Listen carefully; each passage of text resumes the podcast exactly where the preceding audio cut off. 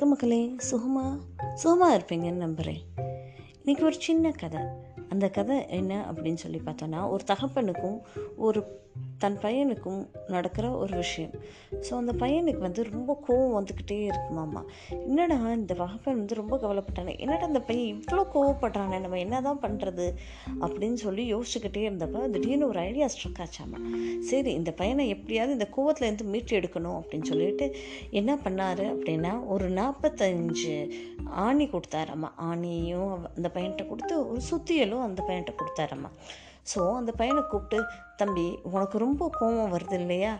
அந்த கோவம் வர சமயத்துலலாம் இந்த ஆணியை செவத்தில் அடிப்பா அப்படின்னு சொல்லி சுத்தியலும் ஆணியும் கொடுத்தாரம்மா முத நாள் அந்த பையனுக்கு ஏழு ஆணி அதாவது ஏழு தடவை கோபம் வந்துச்சாம்மா அதனால ஏழு ஆணிகள் செவத்தில் அடித்தாராம்மா ஸோ அடுத்த நாள் அப்படின்னு சொல்லி பார்த்தா அந்த ஏழு அஞ்சாக குறைஞ்சிச்சாமா அப்போ அடுத்த நாள் அப்படின்னு சொல்லி மூணு அடுத்த நாள் ஒன்று ஸோ இந்த மாதிரி டிக்ரீஸிங் ஆர்டரில் தான் இருந்ததாம்மா ஸோ டோட்டலாக அப்படியே ஒரு ஒரு பத்து நாள் பதினஞ்சு நாள் கணக்கு வச்சு எடுத்து பார்த்தோன்னா ஒரு ஃபார்ட்டி ஃபைவ் ஆனிஸ் வந்து எல்லா நாற்பத்தஞ்சு ஆணியுமே அவன் அடித்து முடிச்சிட்டானாம்மா ஸோ அடுத்த நாள் அப்பாவை கூப்பிட்டு அப்பா நீங்கள் கொடுத்த எல்லா ஆணியும் நான் அடித்து முடிச்சிட்டேன் அப்படின்னு சொல்லி சொன்னாராமா.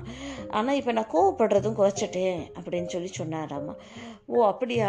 நீ கோவப்படுறதுக்கு வச்சுட்டேன்னா ரொம்ப சந்தோஷம் அப்படின்னு சொல்லிட்டு அப்பா இனிமேல் என்ன சொன்னாராம்மா? சரி இப்போ நீ என்ன பண்ணுற அப்படின்னா கோவம் உனக்கு வர சமயத்துலலாம் இந்த ஆணியை வந்து நீயே செவத்தில் அடிச்சல அதை வந்து பிடுங்கி எரிஞ்சிரு அப்படின்னு சொல்லி சொன்னாராமா இந்த பையன் பார்த்தானா என்ன அம்மா அப்பா லூஸ் ஆகிட்டாரா அப்படின்னு சொல்லி யோசிச்சாராம்மா.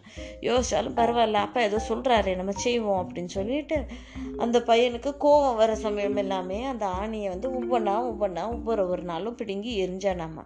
ஸோ அப்படி பிடுங்கி எரிஞ்சப்ப ஒரு டயத்தில் வந்து எல்லா ஆணையும் பிடுங்கி எரிஞ்சிட்டேன். ஸோ எல்லா ஆணையும் பிடுங்கி எரிஞ்சிட்டோண்டா அப்படின்னு சொல்லி அப்பா சொன்ன வேலையை முடிச்சிட்டோண்டா அப்படின்னு சொல்லி ரொம்ப பெருமையாக சந்தோஷமாக அந்த பையன் வந்து அவங்க அப்பாவை கூப்பிட்டு சொன்னாராம் அப்பா நீங்கள் கொடுத்த எல்லா ஆணையும் நான் செவத்தில் அடித்து இப்போ அந்த எல்லா ஆணையும் பிடுங்கி எரிஞ்சிட்டேன்ப்பா அப்படின்னு சொல்லிட்டு.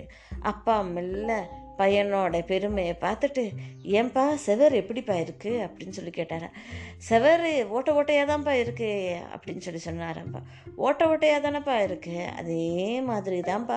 நீ பேசுகிற வார்த்தைகளும் நீ கோபத்தில் ஏதாவது ஒரு வார்த்தை சொல்லிட்டாலோ இல்லை கோபமாக நீ நடந்துக்கிட்டாலோ அடுத்தவங்க மனசில் அவ்வளோ காயத்தை உண்டாக்குது. இந்த ஓட்டை போல தான்ப்பா அந்த காயங்களும். பத்தாத குறைக்கு இந்த ஓட்டை உனக்குமே தான்ப்பா அது அஃபெக்ட் ஆகும். ஓ மனசுலையும் இந்த காயங்கள் இந்த இந்த ஓட்டைகள் இந்த தழும்புகள் உனக்குள்ளே இருந்துக்கிட்டே தான்ப்பா இருக்கும் அப்படின்னு சொல்லி அப்பா சொன்னாரம்மா. இது கேட்ட அந்த பையன் ஒரு நிமிஷம் ஆடி போயிட்டாரம்மா ஆஹா அப்பா கரெக்டாக தான் சொல்லியிருக்காரு.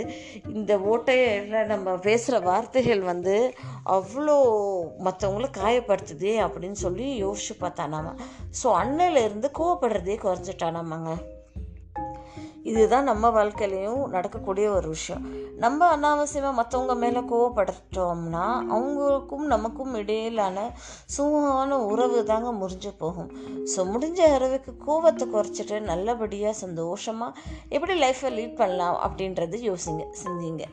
நன்றி மக்களே. நான் பேசுகிற இந்த விஷயம் உங்களுக்கு பிடிச்சிருந்தா நிச்சயமாக உங்களோட ஃப்ரெண்ட்ஸோட ஷேர் பண்ணுங்கள் அதிகபட்சம் என்னோட இந்த பாட்காஸ்ட்டை லைக் பண்ணி கேளுங்க. நன்றி.